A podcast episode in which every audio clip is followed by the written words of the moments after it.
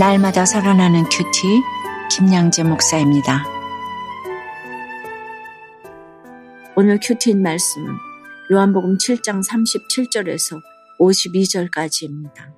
하나님 아버지, 예수를 믿어 그 배에서 생수의 강이 흘러나오는 삶이 되길 원합니다. 말씀에 주시옵소서. 듣겠습니다. 생수의 강이 흘러나오려면 첫째, 주님을 믿어야 합니다. 오늘 37절과 38절에 명절 끝날 곧 큰 날에 예수께서 서서 외쳐 이르시되 누구든지 목마르거든 내게로 와서 마시라.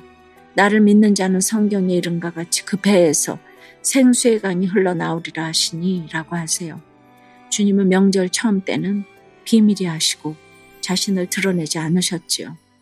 명절 중간에는 가르치셨고 끝날에 이르러서는 서서 외치십니다. 영적인 목이 마르면 그것을 채워줄 주님의 임재가 있어야 하는데 교회가 영혼의 갈증에 해소해주지 못하면 자꾸 다른 것을 찾게 됩니다. 그렇다고 부모나 남편, 아내, 돈이나 자식이 이 갈증을 해결해 줄 수 있는 게 아니지요. 어떤 목마름도 주님을 믿어야 해결됩니다. 그런데 그 주님을 믿으려면 어떻게 해야 한다고 하나요? 38절을 다시 보니 성경의 이름과 같이라고 합니다. 한마디로 말씀을 봐야 한다는 것이지요. 날마다 말씀에 의거해 나의 목마름을 들여다보게 되면 당장 환경이 변하지 않아도 그 말씀 때문에 내 배에서 생수의 강이 흐르게 되는 것이에요. 39절에 이는 그를 믿는 자들이 받을 성령을 가리켜 말씀하신 것이라 예수께서 아직 영광을 받지 않으셨으므로 성령이 아직 그들에게 계시지 아니하시더라고 합니다. 생수의 강은 성령께서 흐르게 하는 것이지만 지금은 예수님이 십자가를 지시기 전이잖아요. 그래서 아직 성령이 계시지 아니하셨다고 한 것입니다. 그런데 성령은 누가 강요한다고 받을 수 있는 것이 아니잖아요. 그래서 예수님의 십자가 고난을 통해 우리가 성령을 받게 된 것처럼 우리 또한 성령 받기를 원하는 지체를 위해 십자가를 져야 하는 것입니다. 구원은 거저 주시는 하나님의 선물이지만 그것을 전하기 위해서는 십자가 지는 대가가 반드시 따르기 때문입니다. 적용해 보세요. 여러분은 어떤 것에 목마르십니까? 주님이 아닌 다른 것으로 그 목마름을 해결하려고 하지는 않으세요? 구원을 위해 내가 치러야 할 십자가의 대가는 무엇입니까? 생수의 강이 흘러나오려면 둘째 나의 목마름을 인정하고 주님을 붙들어야 합니다. 40절 이하를 보면 예수님의 말씀을 들은 무리의 여러 반응이 나옵니다. 참으로 선지자라는 사람도 있고 그리스도라는 사람도 있고 여전히 그리스도가 어찌 갈릴리에서 나오겠냐는 사람도 있어요. 예수님이 전하시는 말씀보다 계속 출신 성분을 따지면서 못 믿겠다는 사람들도 있네요.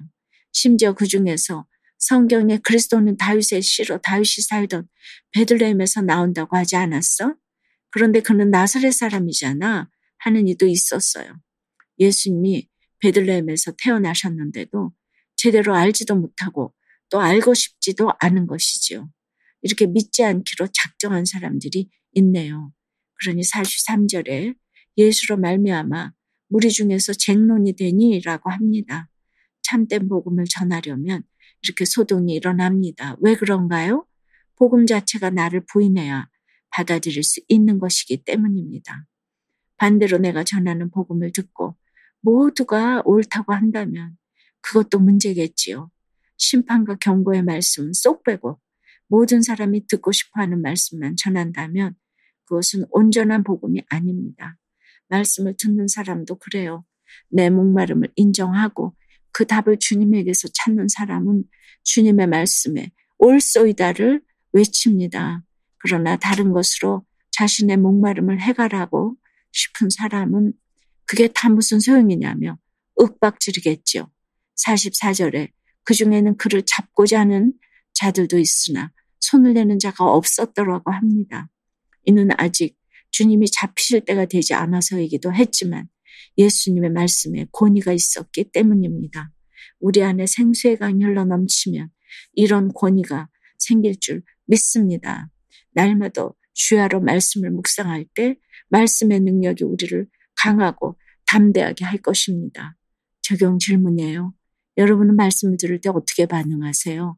내가 듣고 싶은 말씀만 받아들이고 있지는 않으세요? 내 안에 생수의 강이 흘러 넘쳐서 강하고 담대해진 것은 무엇입니까? 사람의 인정에 목말라 아내에게 혈기 부린 것을 회개하며 예수께로 가서 영원히 목마르지 않는 생수를 마시길 소망한다는 한 성도님의 큐티인 묵상 간증이에요. 저는 재혼 가정에서 태어났어요. 아버지는 혈기가 많으시고 어머니는 그런 아버지의 심기를 건드리셔서 저희 가정은 바람잘 날이 없었지요.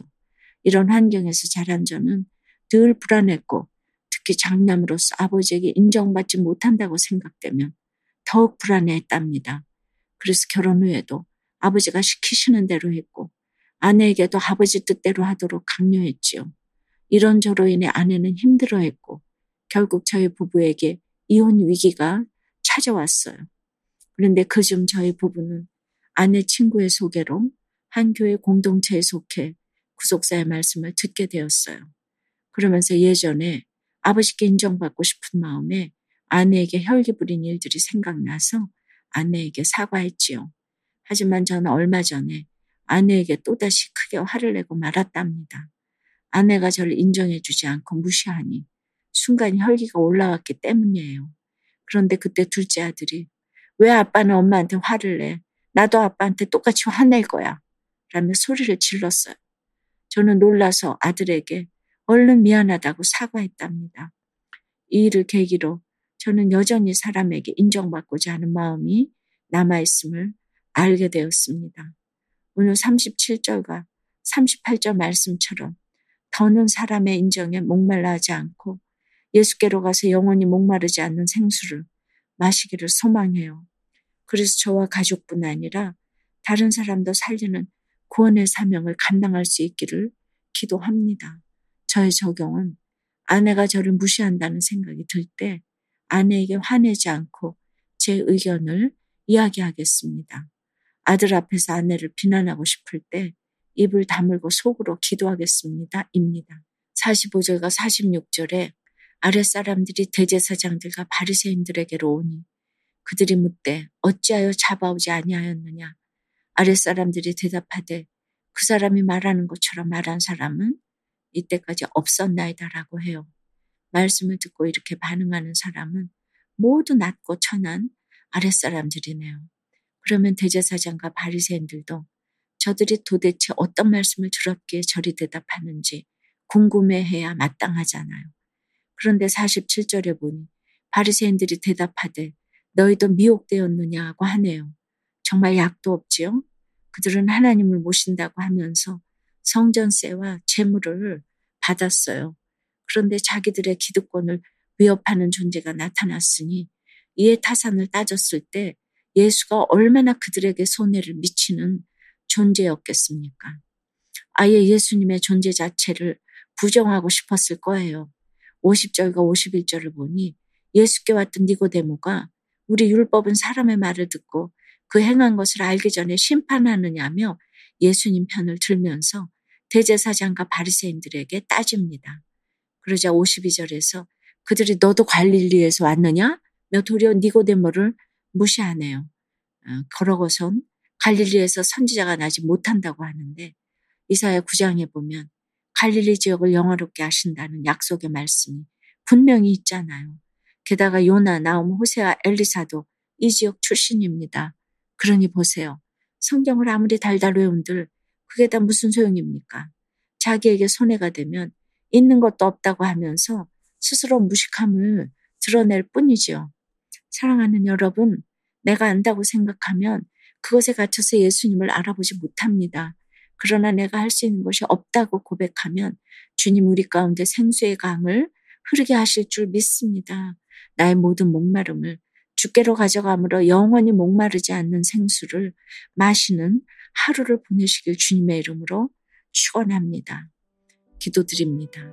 주님, 사마리아 여인에게 전하신 말씀을 오늘 똑같이 전하시며 누구든지 목마르거든 내게로 와서 마시라고 말씀해 주시니 감사합니다. 자신의 비참함을 깨달은 사마리아 여인은 복음을 듣고 물동이를 내던진 채 생수의 강이 흘러넘치는 기쁨을 경험했는데 오늘 대제사장과 바리새인들은 이 복음을 깨닫지도 못하고 믿지도 않는 것을 보았습니다.